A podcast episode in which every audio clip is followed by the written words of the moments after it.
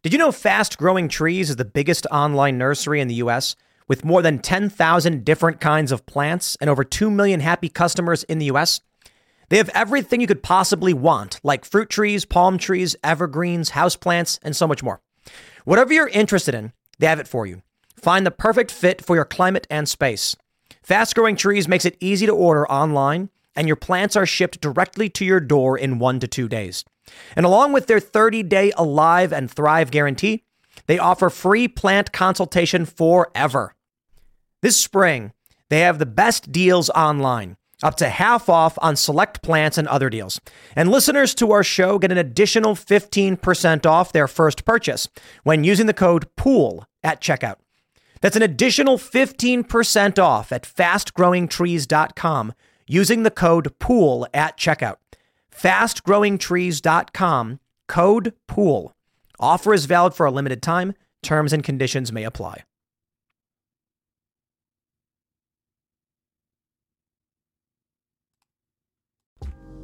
Today is August 31st, 2022, and our first story. Republicans are preparing to impeach Joe Biden if they win the midterms. And the media and Democrats are already freaking out. Numerous articles popping up saying it's complete BS. There's no reason to impeach Joe Biden. The reality is there is. I mean, Ukraine is one good example, Joe Biden's quid pro quo, but there will need to be some investigations, and that's what they're afraid of. In our next story, Project Veritas exposes a school principal for illegal activity, trying to indoctrinate your kids and refusing to hire conservatives. And in our last story, Natalie Portman gets woke, goes broke.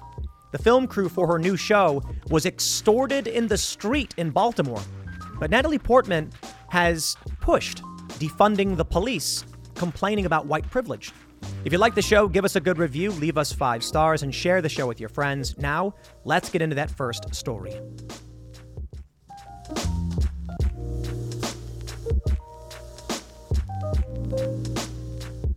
The media and Democrats are in full blown panic mode. They're saying that as soon as the GOP wins in the midterms, they're going to impeach Joe Biden. Reminds me of back in 2018 when Donald Trump was campaigning for many Republicans and he said, if the Democrats win, they will impeach me. And they did. They went on to impeach Trump twice, which is just silly, but he wasn't wrong. Now, we have, let's see, we got one, two, three, four, five. We've got four. I got four articles pulled up right now where the media is like, they're going to impeach Joe Biden. If they win, they'll impeach him. Yeah, you know what? I hope they do. And the media's not completely wrong, but these Democrat activists are losing their minds at the idea that Joe Biden would be held accountable for being a crooked, corrupt individual. Now, Republicans are looking at the border sending money to Ukraine and things like that as to why they may actually impeach him. Because impeachment has to be related to something they did as president. I would simply look back at Joe Biden as vice president talking about engaging in a quid pro quo with Ukraine, quid pro quo with Ukraine. There, I got it. And uh, then I would uh, take a look at what's going on now with Biden advocating for the sending of billions of dollars to Ukraine. And I have to wonder is this Joe Biden paying them back? Or in some way engaging in his nefarious dealings. You have to wonder why it is the U.S. is so heavily invested in Ukraine. Serious question. For what purpose is the U.S. and NATO involved in Ukraine? They're not a NATO nation, they're not an ally. We like them, we're negotiating with them. But I wonder if a large component of this is that Joe Biden was doing illicit business dealings. He is on camera admitting to this. So this is the next step. And I got to say, boy, if this is true, what the media is saying is a major, major campaign for the Republicans. Joe Biden's approval rating may have gone up recently. And hey, with all due respect, that's that's fair. In aggregate, Joe Biden's approval rating has now climbed up to around 40 or so percent. Okay. That means the majority of this country would prefer not to have Joe Biden. What's funny is you go to 100 people and you say, if they win, they're going to impeach him. When 60 of those people don't like him, you're basically advocating for voting for the Republicans. I find it hilarious that at a time of record gas prices, a downturning economy, energy costs soaring, jobs being lost, Joe Biden coming out desperately, waving his arms in the air and saying, you know, I'm doing a good job. It's, it's a good economy. It's a good economy. That they would come out and be like, if you vote for the Republicans, they'll impeach the guy that you don't like. Yeah, okay. Trump's overperforming in the polls. We talked about this the other day. Among independent voters, they favor Donald Trump. So if you're going to come out and say we can remove Joe Biden, you know, I start to think about it. Maybe it's exactly what the Democratic establishment wants.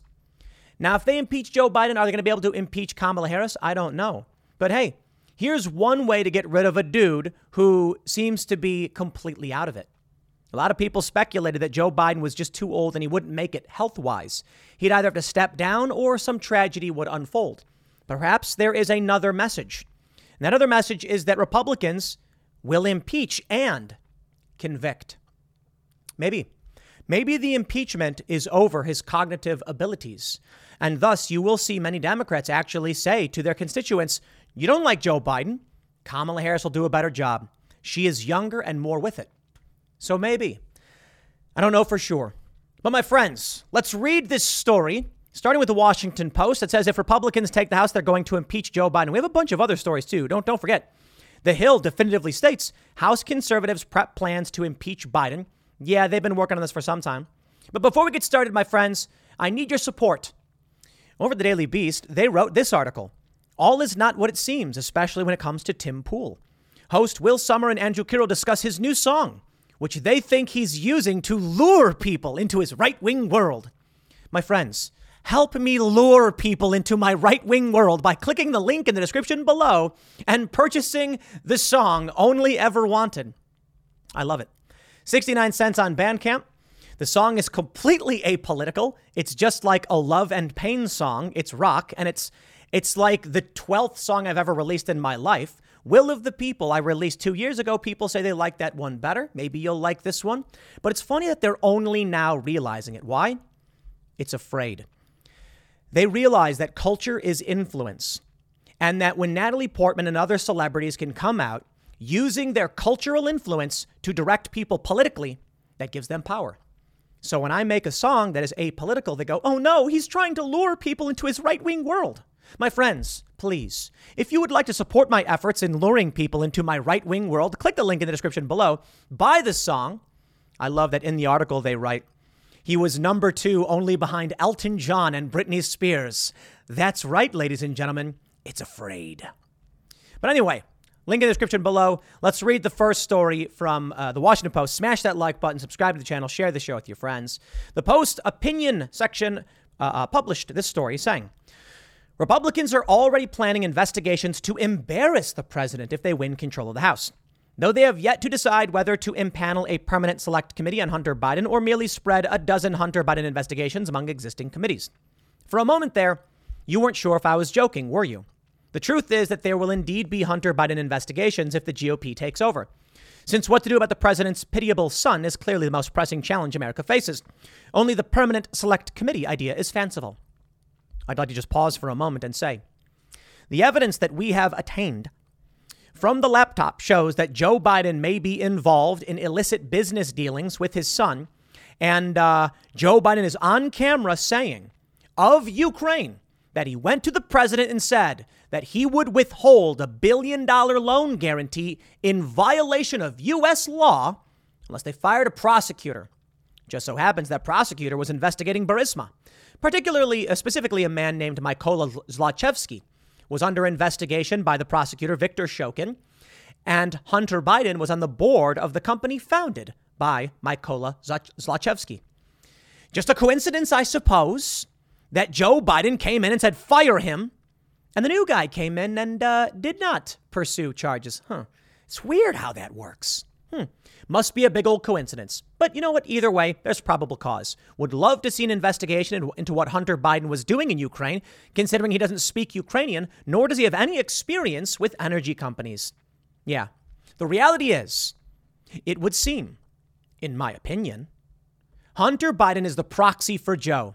He can take in the money as Joe's son, and they share a bank account. At least that's what they learned from the laptop. So it's been reported. Let's get that investigation. For a moment there, you weren't sure if I was joking, he says. The Wall Street Journal reports that Rep. James uh, Comer, who would lead the Oversight and Reform Committee in a GOP House, says Hunter Biden would be one of his top targets. Rep. Jim Jordan, a Fox News personality with a side gig as a member of Congress, will be spearheading the effort. I just want to pause and say, ah, you love the Republicans going after Hunter Biden. Can I just pause for a minute and say, you should be investigating Joe Biden? Hunter Biden is part of it. His laptop is part of it, but Joe is the person who needs to be investigated. They're going to say. But Hunter probes, along with the desk pounding hearings and other alleged Biden administration misdeeds, designed to generate sound bites to be replayed nightly on Fox, will not satisfy the constituency of a GOP majority, which is why pressure, uh, which is why pressure will immediately begin building to impeach President Biden.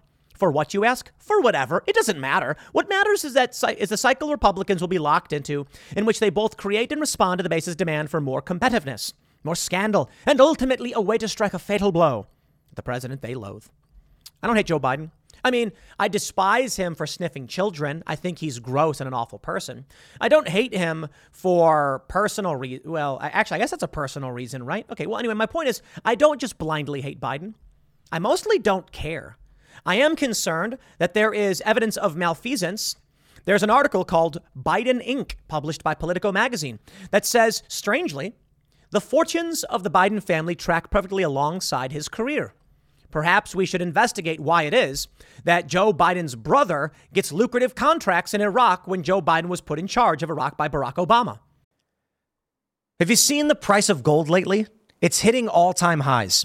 And when it comes to investing in gold, check out Noble Gold Investments. They have a track record of excellence that's second to none. Just look at their thousands of five star reviews on Trustpilot, Google, and the Better Business Bureau.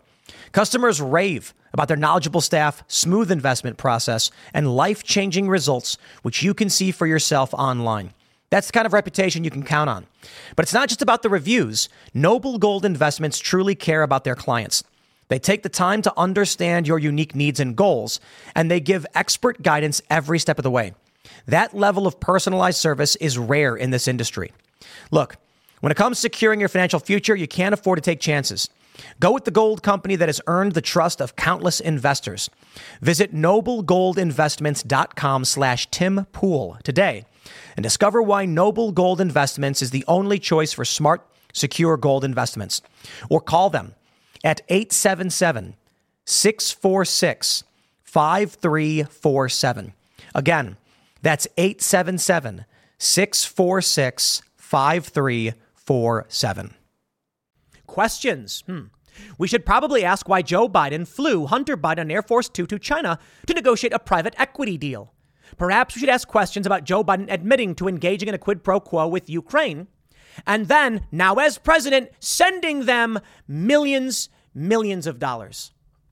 Questions. But for what, you ask the Washington Post? For what? For those reasons I have just laid out. He says the loopier House Republicans are already preparing to impeach Biden, as The Hill reports. No fewer than eight impeachment resolutions have been introduced in this Congress by the likes of Rep. Marjorie Taylor Greene, with control of the House. That desire will likely build and expand to the point where the party leadership could find it impossible to resist. If you remember the 1998 impeachment of Bill Clinton, this sounds awfully familiar. The fact that impeachment was a political disaster for Republicans will do little to restrain them from doing it all over again. Was it not a political disaster for the Democrats to impeach Trump? Ladies and gentlemen, I give you the spattering of news articles, all saying the same thing. The New York Intelligence, Intelligencer says impeaching Biden will be job one if Republicans win the House. Sky News says weak and incompetent. Republicans fixing to impeach Joe Biden post midterms. Boy, this is certainly a major right wing campaign to convince me to vote for the Republicans because I would love to see Crooked Joe get impeached. Here's the official reporting from the Hill House conservatives prep plans to impeach Joe Biden. Now, at first, I'll level with you guys. I didn't like the title that the, the Democrats are panicking over this. Uh, you know, and I was like, it's straightforward. The Republicans are planning to impeach Joe Biden if they win. And then, as I'm doing research, basically every single major outlet is like ready to flip the table, screaming and making up reasons why it's BS that Joe Biden would impeached. Yo, they really are worried about it. Amazing. At first, I was like, they're just going to repeat the reporting from the Hill. We know Republicans want to do this. But then they, they, they desperately try to justify why it's wrong. There's no real reason to impeach Joe Biden. Listen, heed my words. And then I'm like, man, they're freaking out, huh? You know, every article I see where they freak out, I'm kind of like, maybe I should vote Republican Well, I wouldn't vote Democrat, that's for sure. I would like to see some Mises Caucus guys win, get some libertarians in Congress, mind you, but, you know, we'll see. The Hill reports Republicans hope, hoping to seize control of the House in November are already setting their sights on what is, for many of them, a top priority next year impeaching President Biden. A number of rank and file conservatives have already introduced impeachment articles in the current Congress against the president. They accuse Biden of committing high crimes in his approach to a range of issues touching on border enforcement, the coronavirus pandemic, and the withdrawal of U.S. troops from Afghanistan. Oh, yeah, I shouldn't forget that. The surrender of Afghanistan? Absolutely. Those resolutions never had a chance of seeing the light of day, with Democrats holding a narrow control of, of the lower chamber. But with Republicans widely expected to win, where did we, they just jump me? Uh, Republicans widely expected to win the House majority in the midterms. Many of those same conservatives want to tap their new potential powers to oust a president they deem unfit. Some would like to make it a first order of business. Quote, I have consistently said President Biden should be impeached for intentionally opening our border and making Americans less safe, said Rep. Bob Good. Congress has a duty to hold the president accountable for this and any other failures of its constitutional responsibilities. So a new Republican majority must be prepared to aggressively conduct oversight on day one. Okay. Well, if you want to get a conviction, then you're going to need 60 senators. I don't even think that's possible because not enough senators are actually uh, up for reelection. In fact, I think Republicans are at a disadvantage in that regard. However, if they get the House, they can pass articles of impeachment, which will go to the Senate. Joe Biden will have been impeached, and then the Senate will say, now we ain't convicting. But either way, Joe Biden may end up getting impeached more times than Trump was. No joke. Because they can just keep passing these bills if they want. Not that they'll go anywhere. The conservative impeachment drive is reminiscent of that orchestrated by liberals four years ago. As Democrats took control of the House in 2019 under then President Trump, at the time, a small handful of vocal progressives wanted to impeach Trump, largely over accusations that he'd obstructed a Justice Department probe into Russian ties to his 2016 campaign. The idea was repeatedly rejected by Speaker Nancy Pelosi, not least out of fear that it would alienate voters in tough battleground districts. The tide turned when a whistleblower accused Trump of pressuring a foreign power to find dirt on his political opponent. A lie.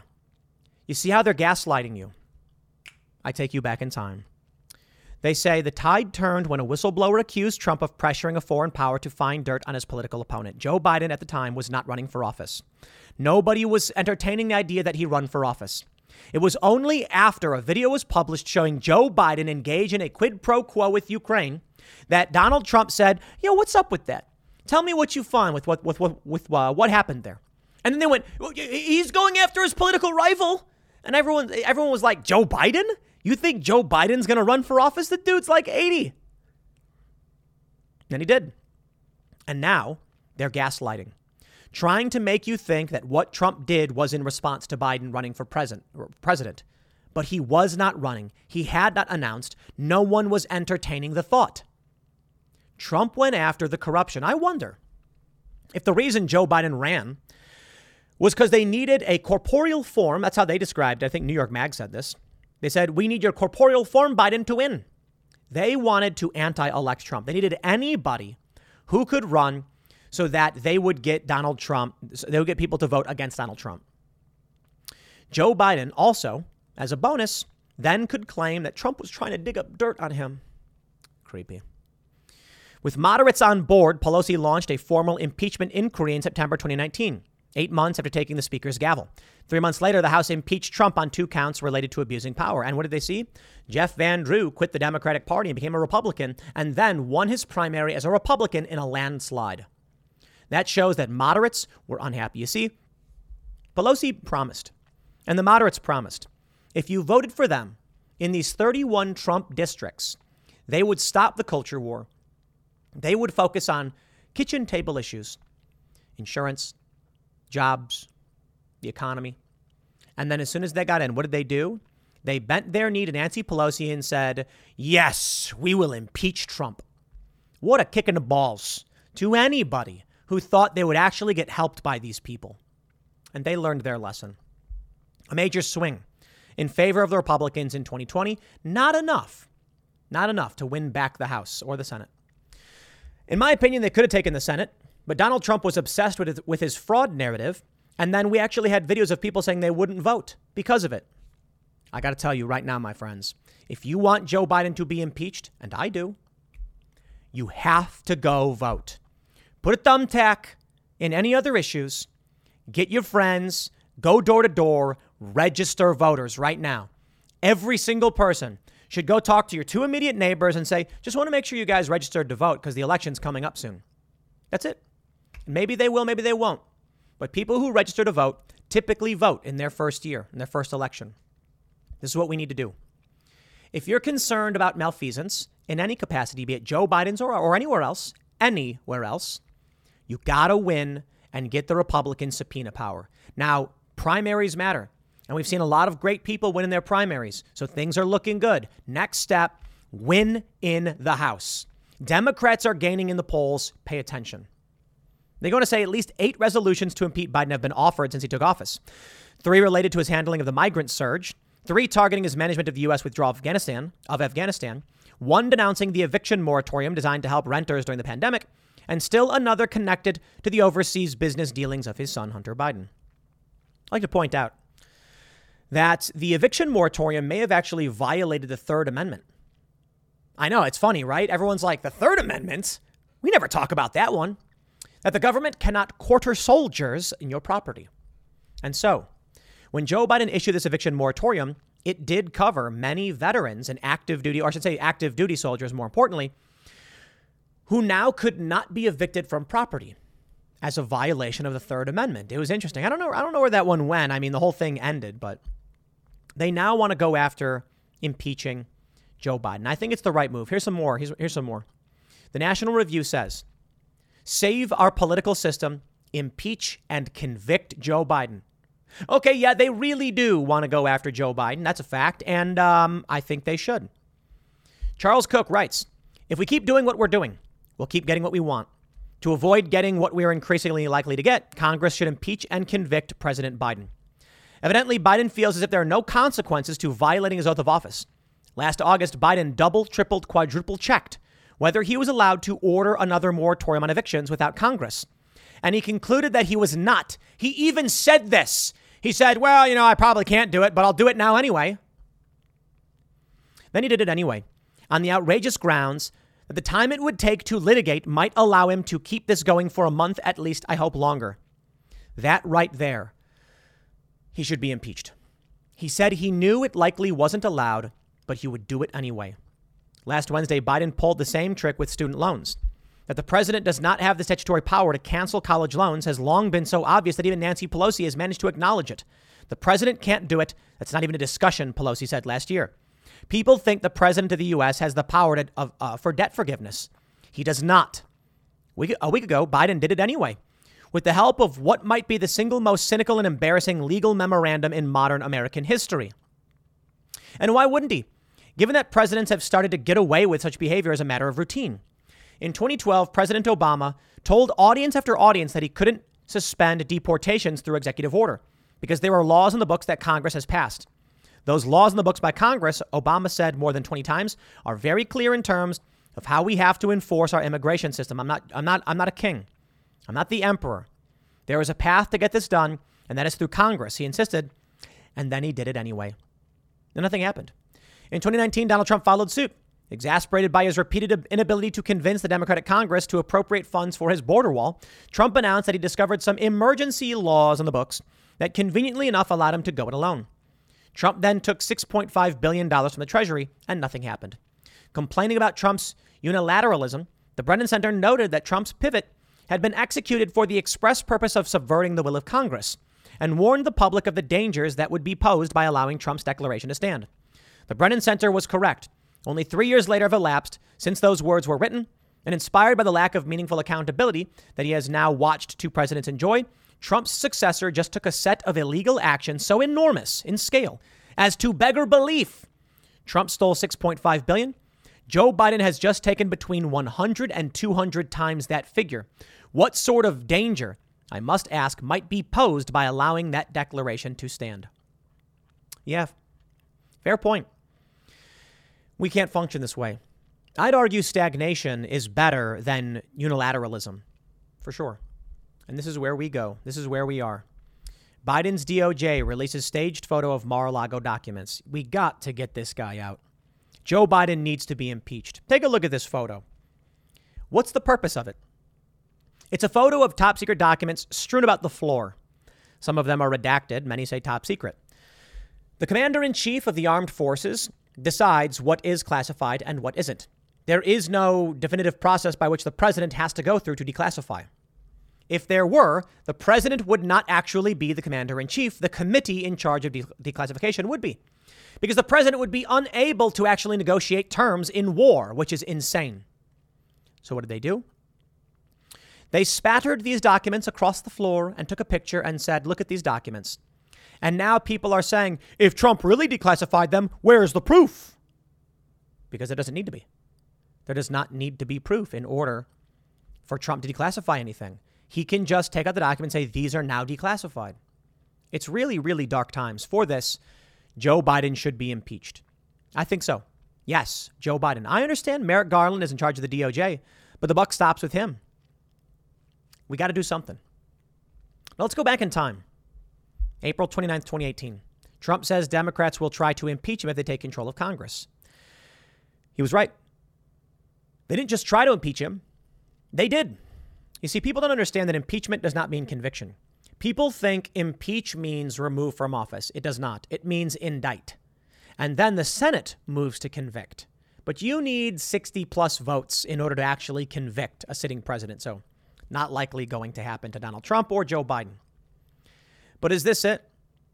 Are we doomed to just go down this cycle endlessly until something is done? I think we've got to impeach Joe Biden. It, must be done. Jennifer Jacobs on Twitter, verified, senior White House reporter for Bloomberg News, tweets Federal prosecutors likely to wait until after November election to announce any action against Trump. If they determine he broke any laws, sources tell C. Strohm, this is um, Chris Strohm, Bloomberg News. Under DOJ policy, no investigative steps 60 days before election. This year, that's September 10th. This DOJ decision makes it unlikely anything would be announced on whether any charges will or won't be filed against Trump until after November 8th, sources said. While he isn't on the ballot in November, Trump has endorsed candidates who are, and he leads a fierce political movement. He recently demanded that he be reinstated as president or a new election be held. Trump also might declare he's running for president prior to November. Trump needs to do that now. I know. A lot of people are like, but what happens if then the Republicans lose in the midterms? I'm like, yo, look, dude, I got to tell you this. They're going to come after him. Trump's best course of action is to announce he's running for office. It's not a shield, it's not perfect, it's better than nothing. Here's what they're doing with these documents, they are trying to make it impossible for Trump to run. They're going to claim under some Records Act that Trump is now ineligible for office. They're already tweeting it. They're saying Trump tried to stage a coup. Trump cut classified documents in violation of the Records Act. He is now ineligible for public office. It's not true. They can't actually stop him, but they're going to do what they can to keep him off the ballot. Then, in many states, they will remove him. While that may not matter in red states, it certainly matters in swing states. If Democrats get control and remove him from a swing state, Trump loses, period. It's over. In which case, Ron DeSantis may be the better bet. Seriously. Now, some people are saying Trump with a VP DeSantis and then DeSantis gets 12 years. But Rick Santorum told us on Timcast IRL the idea that a Republican would hold the White House, Republicans, for 12 years is, is, is wishful thinking. And that's true. I think it's a fair point. So, what do you do? The risk is at the last minute, they could pull Trump off the ballot. And then what? If there's no DeSantis on the ballot, or if DeSantis is under Trump, now you're in trouble. But you know what? I think even if it was DeSantis, they'd pull him from the ballot too. They are going to play every single dirty game possible, every procedural move. Listen, when when playing to win, you use every loophole you got. Sure, you might argue it's dirty but politics has never been clean. Look, go, go look at uh, Aaron Burr. Yeah, politics has never been clean. They don't want Trump to run. I think that if it switched to DeSantis, they'd go after him as well. But he's a lot harder to get. So here's where we are. I don't think this will stick unless we get a kangaroo court. Considering the federal government, yeah, we might. What may happen is they won't file an indictment now. They'll wait until after the midterms, indict Trump for this. Then they'll try and get a kangaroo court, a Democrat appointed judge, to convict Trump, bang the gavel, and then say you violated this Records Act and now you are ineligible for office. Seems to be where we are headed. Yeah, I can't see the future, my friends. I can't. On Tuesday, the Department of Justice filed its response to the request that a special master be appointed to independently review the documents seized during the raid of, of Trump's Mar a Lago residence, saying that classified documents were likely concealed in the estate in violation of a grand jury subpoena. As part of their filing, they released a staged photo of the documents that were seized. I want to explain something to all of you. Staged does not mean manipulated with the intent to, to hoax someone. I was covering a protest in Anaheim. They were protesters, the flag. And a reporter, I think the rep- I'm not going to say, I don't, I don't know which company the reporter's from, major, major broadcaster, told the guys, get on your knees and hold the flag up. So all the guys came together, struck a pose, he took a picture. That's called staging. It doesn't mean they weren't real protesters. It doesn't mean the flag was given to them. It means they were asked to strike a pose unnatural to what was actually going on. This is a staged photo. They spattered these things on the ground, set them up, put a ruler of some sort around it, I think it's a ruler, and then took a picture. Because these documents were likely in a box. They wanted to show people a bunch of different top secret front pages or whatever you call them. And they wanted to say that Donald Trump had these documents. They wanted to create an idea. That's staging. It's what they did. The NARA referral was made on two bases evidence that classified records had been stored at the premises until mid January 2022, and evidence that certain pages of presidential records had been torn up. The filing stated that personal effects are not subject to return, citing several reasons, including that, that the evidence of, com- of commingling personal effects with documents bears bearing classification marks is relevant evidence of the statutory offenses under investigation. But hold on. Donald Trump has unilateral declassification powers. He doesn't need to ask anyone. Who would he ask? They don't get it, do they? There is a hierarchy. There is a point at which you are the commander in chief.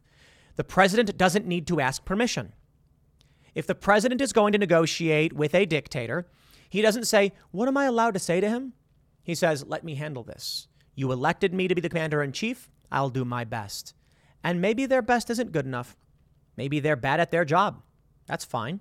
But Donald Trump had the ability to declassify any and all of these documents simply by saying so. And he did. Pretty sure he tweeted about it. But it doesn't matter. Regular people don't know. They don't know the difference between Hillary Clinton and Donald Trump. They say, yo, you complained about Hillary Clinton, but now you don't care about Trump. Hillary Clinton was not the president. She did not have unilateral declassification authority. Trump does. What do you want me to say about that? That's it. It's not a statement liking Hillary and, and uh, or, or liking Trump. It's just a fact statement. The president decides. Here we are. It's a coup, huh? A preemptive coup. They have done everything in their power to stop Donald Trump. And it's because Donald Trump, I think, wants to eliminate the bureaucratic state. He wants to fire these long standing, standing unelected officials who are working with, within the U.S. government, unaccountable to the American people, unable to be fired. The permanent government, they call it, is a problem. We need to do something about it. Donald Trump is one way to do it. He says he's going to fire everybody. They're talking about 50,000 people getting fired. Realistically, maybe 5,000. But you know what? I'll take it. Something's got to change because this is the corruption. Just recently, a, a uh, an FBI agent from the Washington field office was escorted out of the building after being forced to resign over political bias. Why? I don't think because of the political bias. I think because they got caught because he had been tweeting about it. I think it, I think it was tweets that he had posted. So they removed him. But what about the rest? The Washington field office raiding the home of Donald Trump. And for what? Notice how they put the Time magazine box next to it. It's just so weird that they did this. Why? Why didn't they take the documents and put them on a bed and line them up so you could clearly see them? It's weird, isn't it? And I have to wonder about the redacted pages. I would assume that these redacted pages are actually just part of one document, but they're trying to make it look like it's a bunch of documents. That's the name of the game, I guess. Secret SCI. Top secret SCI. They want you to think Donald Trump is doing illegal things so that you stay away from him. They truly fear Donald Trump. I'll throw it back to that article they wrote about Tim Pool luring people in with his with his music that's not political. Oh no. Some people were like, this is insane. Like, you can't even do anything without them claiming it's political. Here's what I said I said the goal is to build culture because culture has influence. So they're not technically wrong, but the idea that I'm luring people to the right when I'm like a centrist moderate type, well, they're extremists and they're in a cult. Anyone to the right of them is an extremist because they're nuts. That's how they view Trump. Trump is what they fear. But I'll point out when we start building culture and it is apolitical and it does end up becoming a hit, now they're scared. How did Tim get so many hits on his song? How come he's got so many sales? How come he's number two on iTunes? Uh oh. Mm. We're building culture. And when we do, we are going to use that culture to influence people, not about politics, but about values, personal responsibility, and the truth. I don't care if someone's a communist. I care that they know that you're a lying scumbag. I don't care if someone is a socialist or a laissez faire capitalist. I care that they know the truth. So I'm a big fan of Jimmy Dore. Dude knows what he's talking about. Don't agree with his political opinions, but those are opinions. You're allowed to have them. I respect that he speaks the truth. And I respect that he goes after the establishment, the liars, the cheaters, the manipulators. That's what they can't have. I'll leave it there. Next segment's coming up at 8 p.m. over at youtube.com slash timcastirl. Thanks for hanging out, and I'll see you all then. In the latest expose from Project Veritas, a woke assistant principal brags about indoctrinating kids and refusing to hire Catholic teachers, but it's much, much more than that, the post millennial who wrote wrote about the story. This guy talks about how he won't hire people over 30 years old. Illegal how he won't hire conservatives. Pretty, I, I think that's illegal. How he won't hire Catholics. Very illegal. This dude brags about this. This is the importance of undercover journalism. Do you think this guy would ever go out and admit what he's doing? Of course he won't. Only in private, when he's when he thinks he's talking to someone who's agreeing with him, will he explain exactly how he breaks the law to target your children.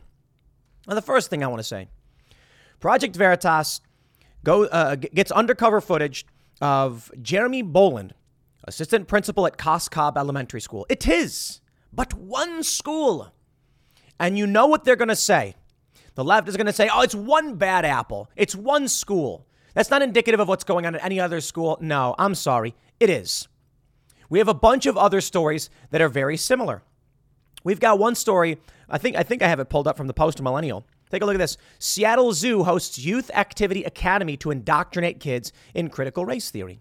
They love to lie, they love to manipulate. I see the memes on Facebook.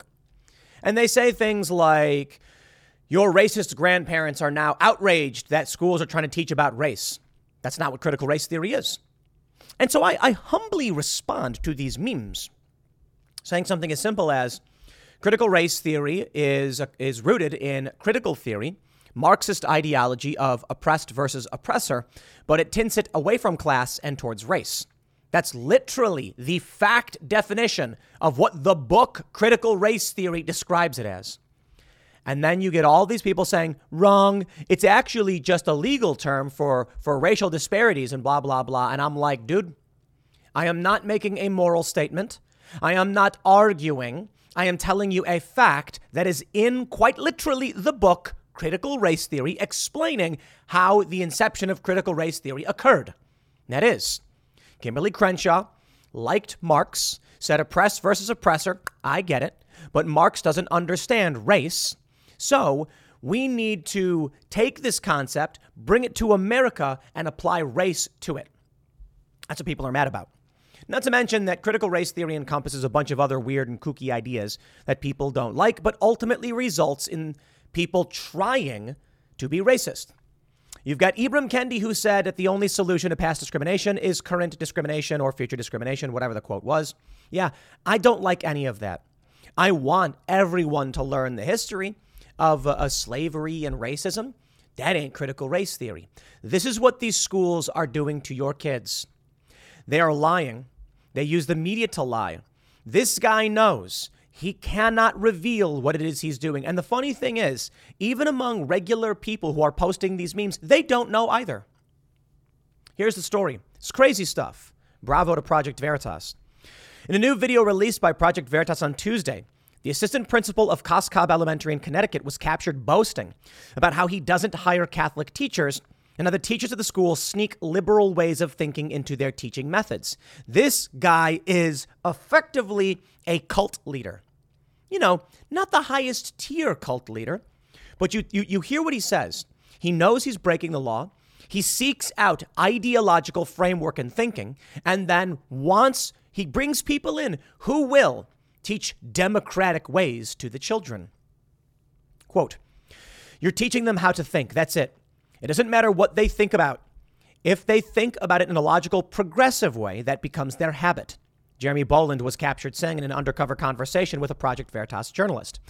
I would only say, I've seen these things out here in uh, West Virginia. I recently contributed to a micro school. It is a, a Christian based micro school. Now, I'm not, I'm not a Christian. I'm not necessarily big on um, uh, organized religion or anything like that. But I certainly believe there's a good moral framework. And this school, uh, so they say, it's a, the, the, the, the, the religious studies is optional for parents. What they're really concerned about is giving parents a place to get their kids away from this. But I got to tell you, I think any good liberal should want their kid to learn about religion. And it is incumbent upon the parent to set the child straight on their values. That is to say, if you look, this guy, he wants kids to think the way he does and all that stuff. That ain't for him. In this expose, he talks about how parents think they should be the ones telling the schools how to shape their children. Nope. These people are cultists. They want your children because they don't have any of their own. You bring your kids to them, and then don't be surprised if in a few years your kids hate your guts and call you evil. It's, it's insane to me how many people come here to, to, to come on Timcast IRL and they're like, I'm a staunch conservative and my kids are going to college. And I'm like, why? Why are you, well, first of all, how are you paying for it? Why would you do that? You know what's wrong with it. What is wrong with you? It's amazing how many people claim, like, I know it's a problem, but my kids got to go to these schools. And I'm like, dude, fine, I get it. People struggle. You, you, how are you supposed to go to work if you got the kids? That's a horrible culture that we've that, that we've built, and that is a problem. Kids should be with their parents while they're working. And that's the reality. But instead, what we have now, kids are being sent to indoctrination centers, and the parents are saying, But I have no choice. This is why when uh, I, I, someone reached out to me saying, You know, you talk about this stuff, we need support, I made a, a small five figure contribution to a micro school so that they can get books, so they can help students, because I believe that we need to do something about this. And I'll tell you, you uh, what, from my perspective, I grew up with, I grew up, I went to Catholic school. Didn't understand any of it. Didn't have good teachers, I guess. But I had parents. I had good parents who explained philosophical ideas to me and to the best, to the best of their ability. I think it would be great for any kid to learn about religion in school and then if you're a parent who doesn't believe in that stuff, you simply tell your children and explain to them the values that are enshrined in our Constitution, how we want to protect the rights of individuals, how we care for each other's in the community. And I got to be honest, the message of the, the, the, story, the idea of Jesus is a great story. That's the, that's the thing I, I, I talk to people, uh, and, I, and I'm getting into this because this guy outright says he won't hire Catholics, right? That's, that's a big component here. The story I often tell people is that uh, I, you know, I was atheist for a long time. Went to Catholic school, laughed, was like, this makes no sense. I don't believe in God. And then I met this dude who had a picture of Jesus on his wall. And I asked him if he was religious, and he said no. He just thought the idea of a dude who went around helping people was kind of cool.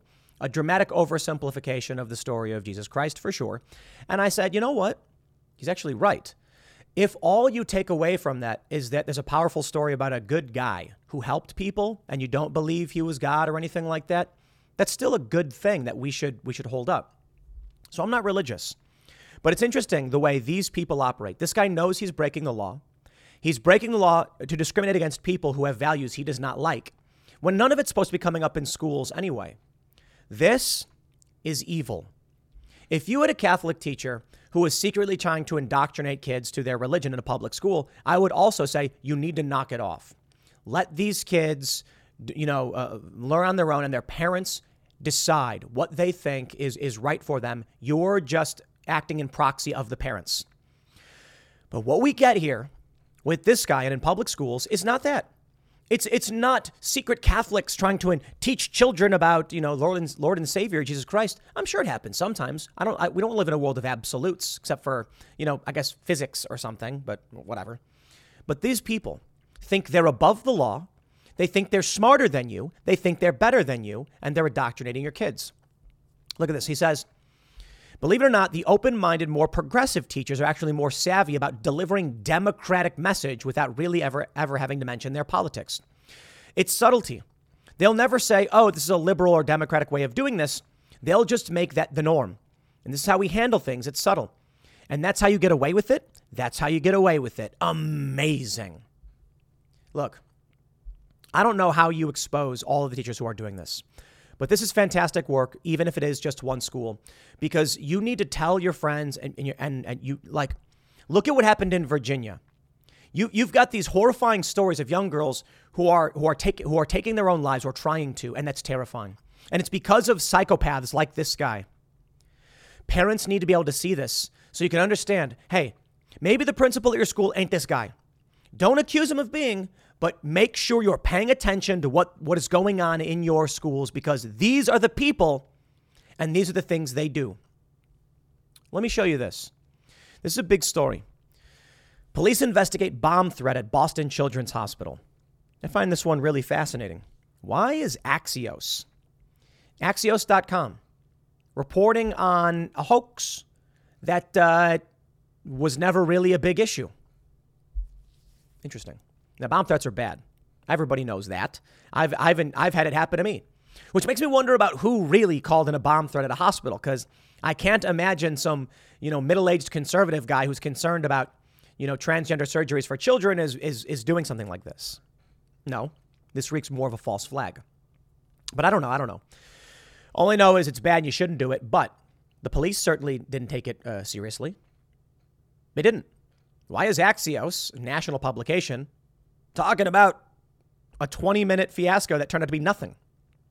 It's interesting, isn't it? It's because it gets, it, it, it gets clicks. In this article from Axios, they call it look at this. They say the hospital offers genital surgeries for patients 18 and up, but has consulted people under 18 if they meet certain requirements. They say police didn't share details about the nature of the threat, but it comes at a time when the facility and other children's hospitals are under siege from far right activists for providing health care for transgender and non binary youth. Now, this is related in a sense to what's going on with the Project Veritas story, in that this man outright says one of the questions he asks of his potential hires is what they think about transgender kids. And if they don't answer correctly, he won't hire them. I've heard too many horror stories, man. One, I, I read, I read several stories actually about young girls being uh, uh driven to self harm. There was one story I read where uh, a person said their daughter started exhibiting all of these things, you know, claiming they were a boy and things like that. And so what they did was they went to the school and they said, Thank you to the school for helping my child through this. Then they waited a, a, a short amount of time and said, Gotta move, relocate for a new job. Sorry, but thank you for your help.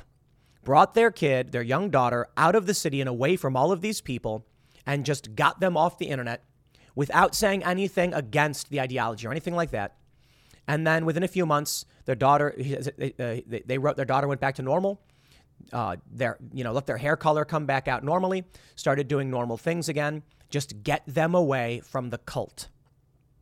I read another story, uh, uh, many stories that are very similar, where you know uh, someone brought their daughter to the school, and it's and it's really horrifying too because a lot of these parents are like, I, I trusted the school to do the right thing and didn't understand why my daughter ultimately tried to take her own life. One story said that the daughter was going to these schools, identifying as trans, but at home getting angry about being called boy, boys pronoun or boys names, but the school kept insisting. And then ultimately, the parents said that the source of anxiety was the school. Here's what I think was happening to this child they wanted to fit in. They wanted to be considered normal or cool or something like that. So at school, they were going along with what they were told they should go along with because they wanted to fit in.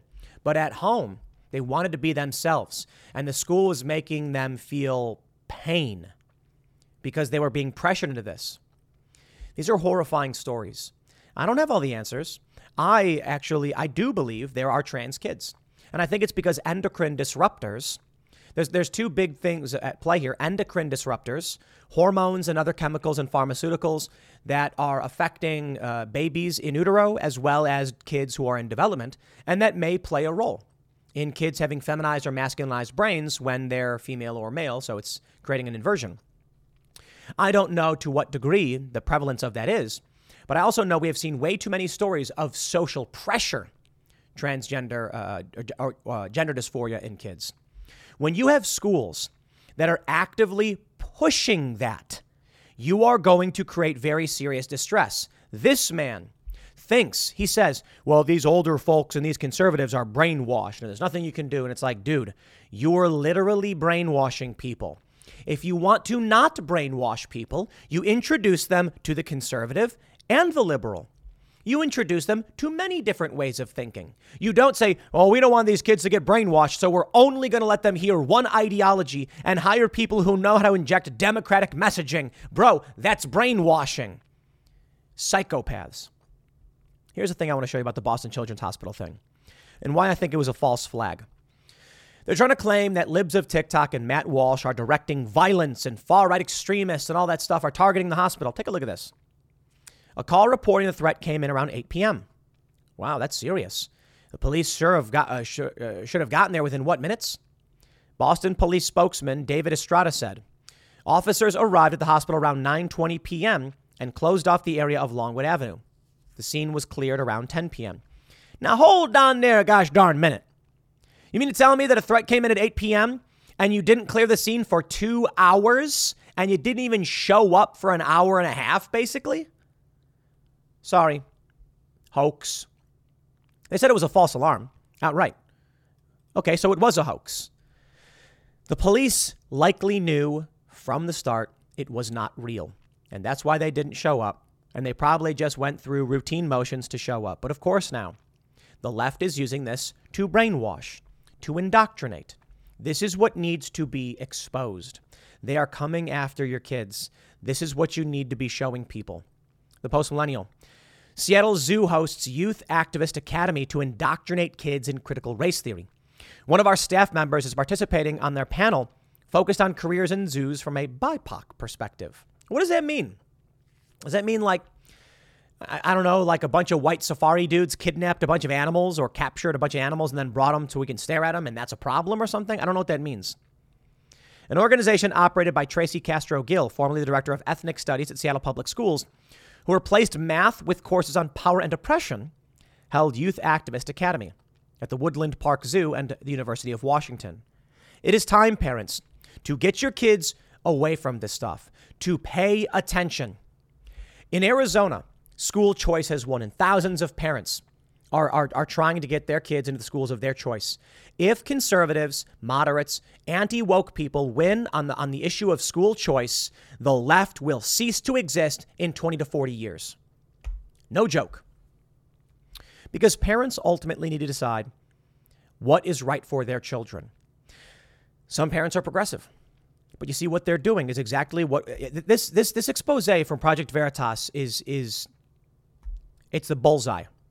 You can see what these schools are doing. They are breaking the law. They are engaged in illegal activity to to brainwash your children.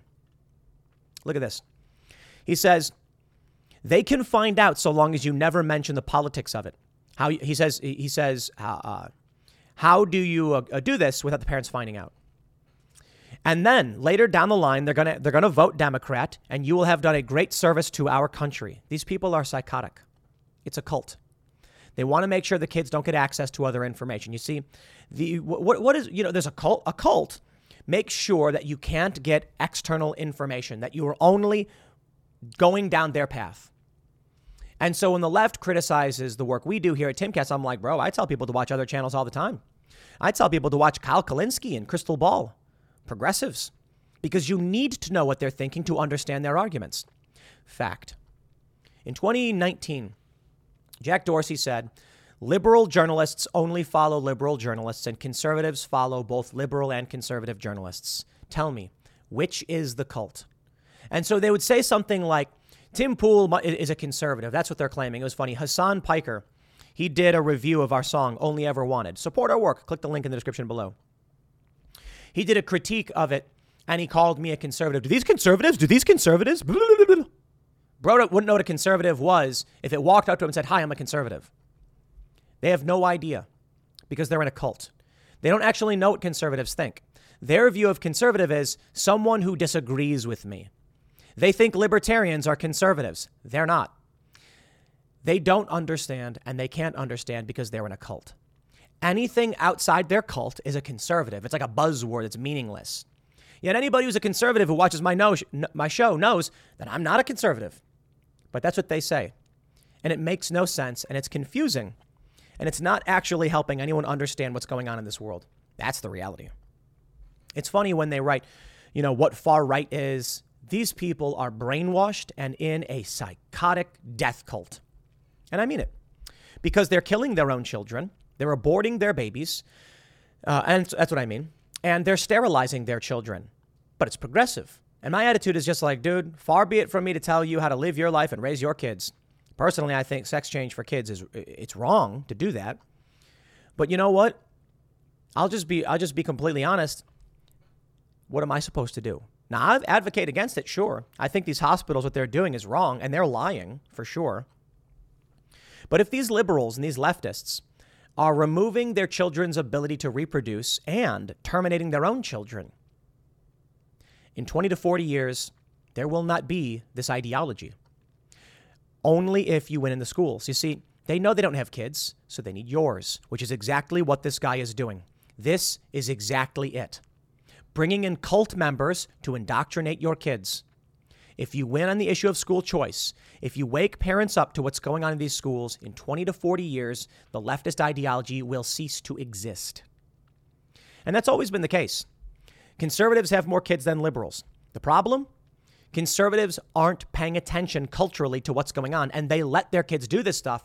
And conservative parents, many of them, are so stupid that they would be like, yeah, these colleges are bad. I'm sending my kid, kid to the local university. It's like you you know what's going on there, right? And then the kid comes back with a shaved head, like, I hate you, Dad. And they're like, What happened to my little pumpkin? Have you not paid attention? You know what's going on. And these people still say, I just, I, I got to be honest. When people come here, we have a conservative on the show, and they're like, "Yo, I'm really looking forward to sending my kid to college. I'm like, Oh, good luck with that. Hypocrite? Ridiculous. Anyway, good work to Project Veritas. You got to call this stuff out. I'll leave it there. Next segment's coming up at 1 p.m. on this channel. Thanks for hanging out, and I'll see you all then. Natalie Portman's crew for the new show targeted by criminals in Democrat run Baltimore. Ah, it's almost too easy. Get woke, go broke. Natalie Portman did a PSA a while ago where she said that her support for police came from a point of white privilege. All right, look. The police are still the state. I'm not the biggest fan of the institution. I think it needs reform. But this idea that having no cops would be better, okay, maybe. But there's so much more that has to go into that. For one, population density is a problem, and there's got to be some kind of security force anyway. You know, even the, the anarchist types are like private police, private security. And my response to that is arm yourselves. But for the time being, I'm a, uh, I'm, I'm a realist not an idealist. I don't know how we abolish the police literally without major reforms, cultural changes. So, that being said, I get it. We've got cops. I'm more a fan of duly elected police, but Natalie Portman want to come out with that white privilege narrative, and now her crew's being targeted, targeted by criminals. When you do high profile PSAs and tell people to support your cause, don't be surprised when you end up the victim of it. There's a lot more to this story. You know, but we'll, we'll get into this too. But I also want to point out what happened in in uh, Portland. Crazy. They're just taking over streets. A street mob shoots at elderly man, accidentally kills one of their own. This is the world that you will get with the ideology of Natalie Portman. Now, I can sit down and have a conversation with, say, Michael Malice, and he says the cops are, you know, are bad. It's a light way of putting it. And we can have a discussion about what kind of security apparatus you would need. And maybe it's a private police force. Maybe it's you arming yourself. But these people don't even like guns and want to get rid of cops, replace them with social workers. Boy, I tell you, this is what you get. From Bounding into Comics, they write One of the most bittersweet joys in modern life is watching from the sidelines while woke left wingers are forced to suffer the consequences of their own dystopian ideology. The most recent case involves actress Natalie Portman and her involvement in Apple's Apple TV's Lady in the Lake TV series, which has become the target of criminality. Now, now hold on there a minute. Come on. I'm, I, I'm, I'm all about the nuance. Sometimes people get robbed. Okay, that's the reality. In every major city with police, crime still happens. It's actually an argument for people being armed, in my opinion, but let's continue. The series is being shot in Baltimore, Maryland, a city that has been plagued with out of control violence and crime which, exa- which, which was exacerbated by the mass rioting of 2020 in the wake of George Floyd's death. Portman, a staunch defund the policer, stars in the show alongside Obi-Wan Kenobi actress Moses Ingram in a story based on a 2019 book by Laura Lippman. According to Endeavor Content, the production company responsible for the creation of the show, two local drug dealers confronted a crew driver and threatened him with a gun. An attempt was made to extort $50,000 from the crew upon which they were forced to flee the downtown area of Park Avenue where filming was taking place. I just want to point out okay, crime does happen, but this is a little bit worse than your average street crime. Seems like they knew who these people were. It's hard to make such a story up, but this is just part and parcel of the Democratic Party agenda for the country in 2022 and for the foreseeable future. Baltimore is a bastion of left wing radicalism and anti police sentiment, and the end result is an explosive crime and murder rate that is completely out of control. Of course, we're not supposed to notice any of this, and if we do, we'll be labeled as racists who support white supremacy rolled out by corrupt police and so on and so forth. Rinse and repeat. The pattern of denial on, on the part of the left at this point is simultaneously laughable and dreadfully banal. Okay, can I just uh, tell you what this is really about? Revolution. We talk about civil war. And there's a meme right now where it's an NPC guy, and he's like, You can't fight the government without F 15s. And then the Chad looking guy says, I'm not fighting the government, I'm fighting you. And it's like, that's a scary prospect. It really is. The idea that people are like, I don't care about government or law enforcement. And that's the issue here. With defund the police, here's what I think we get. Now, a lot of people are just blindly following, being like, cops are bad. Well, you know, cops are bad for some reason sometimes. That, that I think is a fair point. You've got bad cops, you've got uh, quota systems, you've got things that I think are a problem. But the left knows there will not be a revolution if police stand in their way. And that's it. Cops are going to maintain the status quo. They are the principal wall between the left extremists and their beautiful utopia. So there may not be a civil war. I'll, I'll, I'll keep it simple. You know, you've even got Mark Ruffalo, I, I, covered this the other day, coming out saying, like, there may not be a world that allows for making movies. Maybe I won't be around. And it's like, bro, do you think you're going to die in some, some kind of crisis, catastrophe? Maybe it's Trump. Maybe it's climate change, but apparently he does. This is what you, what you, what you get you get conflict, you get a culture war.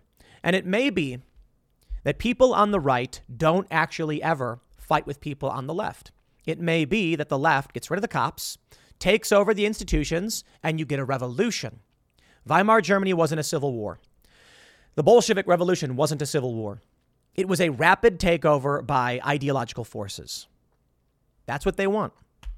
Let's read. Portman, for her part, helped make the bed that her production crew and fellow stars are forced to lay in.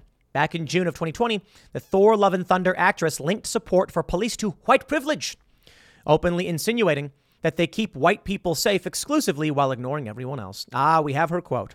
We have her quote. You see, I want to point something out. I've been harping on culture for some time this past week, especially with the release of our new song, Only Ever Wanted. And this is why. Because Natalie Portman can do this PSA while starring in these big blockbuster billion dollar movies and help them burn this country down. Now, before we move on, I'll just give a quick shout out. If you want to support our work, click the link in the description below. Uh, go to Bandcamp, buy the song, 69 cents if you want to support us. If we get a certain amount of sales, we might actually chart. But either way, if you if you want to listen to our music and help us build culture, it's one way to do it. Maybe the music's not for you. I can respect that. But we're going to keep producing more and more content.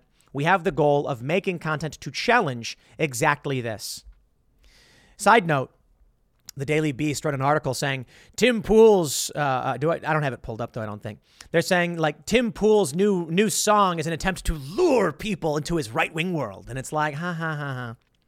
They're not wrong. They're just crazy. The idea is to build cultural influence, and they're afraid of it.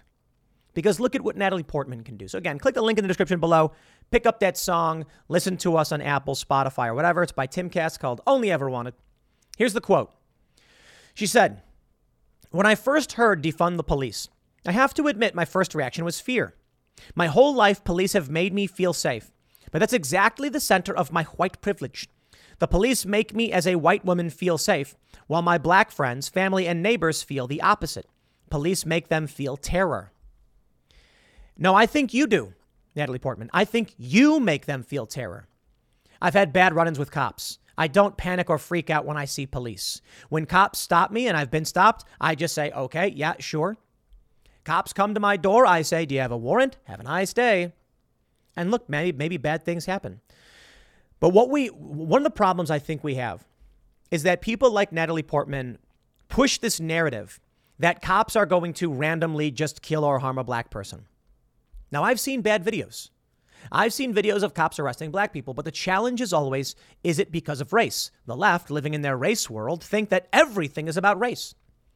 I watched one video recently.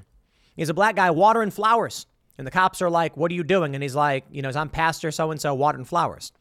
And they were like, What are you doing here? And he's like, Taking care of my friend's house while they're away. I'm watering their flowers. And they say, Show us your ID. And he goes, I don't have to, and I'm not gonna. They arrest him. These cops are scumbags. They arrest him and they charge him with like obstruction or some other garbage nonsense. Bro, if I'm watering my neighbor's flowers, you can't come up to me and tell me to hand over my ID. That's that's disgusting. And so they were and I and I and I think that story's awful. Did they do it because the guy was black? I really don't think so. Because there were many people in the neighborhood who who are and are not black. I think they did it because they're scumbags. And I hope they hear me say that. Spineless, pathetic scumbags. Bro, you see a dude watering flowers, you say, there's nothing to be done. But they give him some BS charges. Hey, man, I got no problem calling out scumbag cops who do that stuff and saying we need accountability in that regard.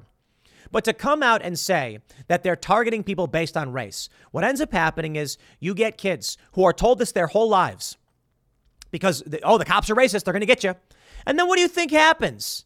They run scared from the cops. And then they're like, oh, but you know, and, and then and then bad things happen.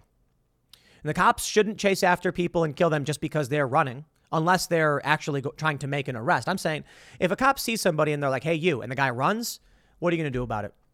Just because someone's running doesn't mean there's probable cause of a crime committed. I think that's BS. But Natalie Portman is persisting, is pushing these narratives and making it worse. They're going to say this is, of course, sheer hogwash and not backed up by any statistical data. In fact, an August 2020 Gallup poll showed that a whopping 80% of black Americans want the same or more policing in their neighborhoods. That's a fact. Natalie Portman's defund the police st- sentiment has been echoed by white elitist liberals for years now, and it hurts minority communities the most. By incentivizing defund the police movements, crime in black neighborhoods spirals out of control. The secret to reducing crime and an increase is an increase in police presence, not less. The lives of black Americans don't matter to Natalie Portman one iota. The only thing she truly cares about is typical left wing virtue signaling. Now, now you see what I got to tell you, culture is so important. Imagine um, Tom MacDonald puts out a song and it hits number one Hot 100. Everybody's jamming to it. It's in all the clubs. They can't ignore it. So I shouted out Tom MacDonald several times and he hit number three on iTunes rap and hip hop with a with an old song and I'm uh, good, good, good. You know, they want to ignore it. They don't want you to be able to speak up. And there are people in the industry who have spoken up and they try to destroy you. This is why Natalie Portman does this. Because she's just, look, she's vapid and she's, I don't want to be mean to her in that regard, but she's just ignorant of what's going on. And she's like, tell me what to say and I'll say it. I don't care. I make movies. That is what makes things worse. Then she comes out and she's like, I'm Lady Thor. Police are bad. And then all these little kids are like, okay. And then look at what happens to their own production. You reap what you sow, lady. Sad, really. This has become a common thread on the left. White liberals have shouted loud and clear that the con- concept of white supremacy is a white problem. That logic means that only white people are, are capable of solving it. Since blacks and other minorities have no agency or influence, at least that's what they think. That's what is commonly known as white savior complex and has infected the liberal hive mind to a startling degree. The slippery slope soon leads to the soft bigotry of low expectations, which is how society gets to the point where left wingers make outrageous insinuations about black people not being able to find voting booths, procure an ID, or hire lawyers or accountants. The level of racist disdain against minorities on the part of the so called anti racist left is a parody unto itself. One of my favorite videos, Ami Horowitz. He goes to Berkeley. You guys have seen it. And he asks them, you know, can black people vote? Do they have the internet? And they're all like, no, no, it's really hard for them. And then he goes to Harlem in the Bronx and he asks, he, he asks one guy, he's like, this may be a weird question, but you have an ID? And, and the, or a lady, and she's like, yeah. And he's like, you do? And she's like, yeah. Who doesn't? What are you talking about? And then he tells, like, he's talking to one young guy, and he's like, do you know how to get on the internet? And he goes, what? Yeah. And he's like, Do you have a cell phone? He's like, Yeah, dude. Like, even a 13 year old kid can get on the internet. What are you talking about? But my favorite moment is when he's there's like an older black guy and he's like, Do you know where the DMV is? And he goes, Yeah, it's just over there on 25th Street. Like the like the guy who thought he was being asked for directions because it's an insane question to be like, Do you know where the DMV is? Hmm. I can't stand this stuff, man. I can't stand these racists. There was that Yale study we covered years ago that found liberals talk down. They, they, they, they use smaller and, and lower grade level uh, vocabulary when speaking to black people. Conservatives don't do that because these people are overt, racist pieces of garbage. I've experienced racism from these people. I can't stand it. And you try and come out, listen to Drew Hernandez. And he's like, he tries to ask a question and they throw him out of the room. Can't have that brown guy asking questions, they say. These people are disgusting, racist scumbags. They want to say the end effect is the kind of extreme radicalism that has corrupted the Democratic Party and the leftist establishment. The results are more dead bodies in the streets, more crime, more misery, less opportunities, and the erosion of society as a whole. Yup. Baltimore has made headlines for all the wrong reasons. Most recently, Mayor Brandon Scott blamed the rising crime rates in Baltimore on the media who are focusing on it. It seems whenever Democrat policies begin wreaking havoc on con- constituents, those responsible become quite angry that people take notice. When ABC News questioned Scott over Baltimore's crime explosion, he rebutted with, I think that's a ridiculous question. I think that your station in particular has to understand this is not a hashtag. Blah, blah, blah. Virtue signal, pushing garbage policies, woke ideology, letting it all burn to the ground. Portland street mob shoots at elderly driver. Welcome to the world these people have created. We'll soon come to a town near you if you do nothing. We need police or security. You know, my view of police is not that we need the state. My view is we need an organized uh, group that is responsible for security because the average person can't. We do need a decent amount of that responsibility on the individual. The right to keep and bear arms, for instance, I think is paramount. So perhaps what we do is fine, you want to abolish the police? Maybe you're a right wing anarchist, excuse me, or a left wing anarchist or whatever. Okay, well, we need, we need private security then, or everybody to be armed. Pick your poison. Whichever one you think is the right one, fine.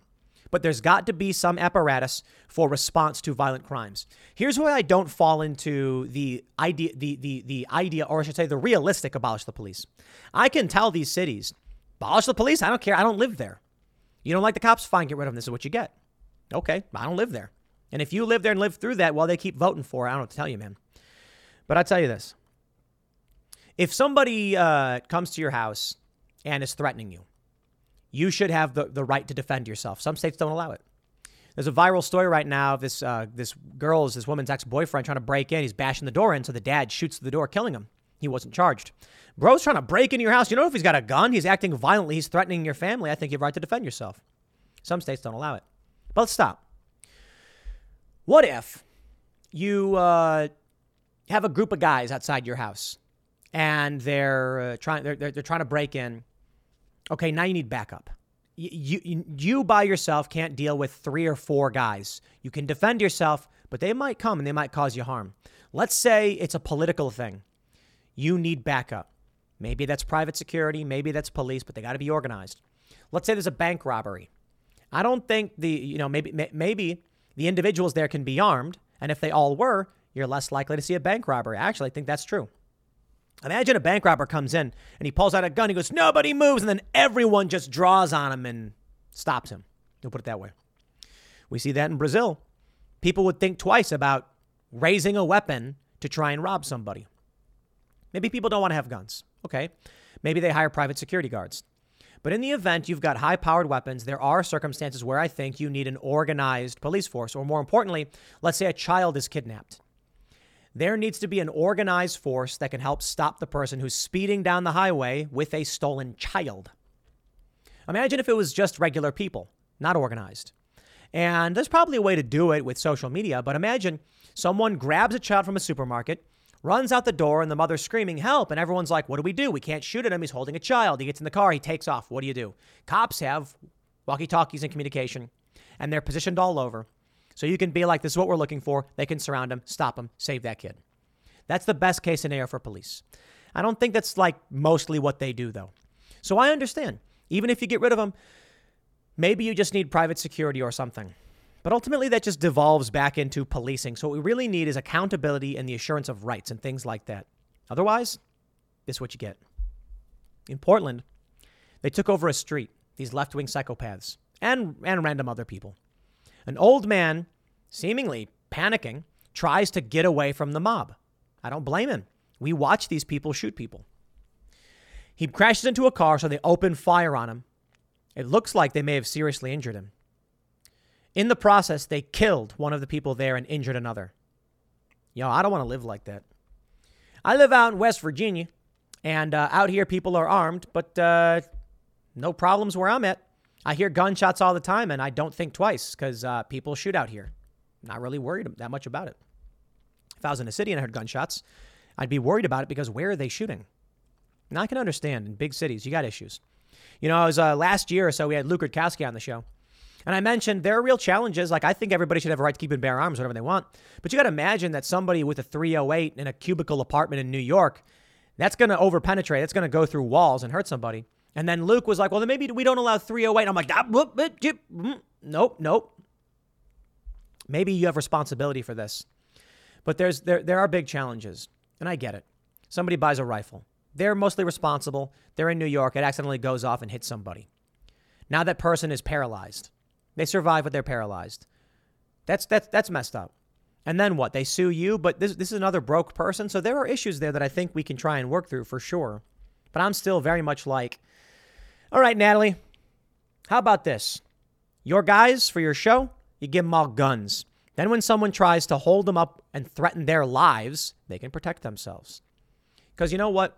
Even with cops, when what's the saying? When seconds matter, police are minutes away.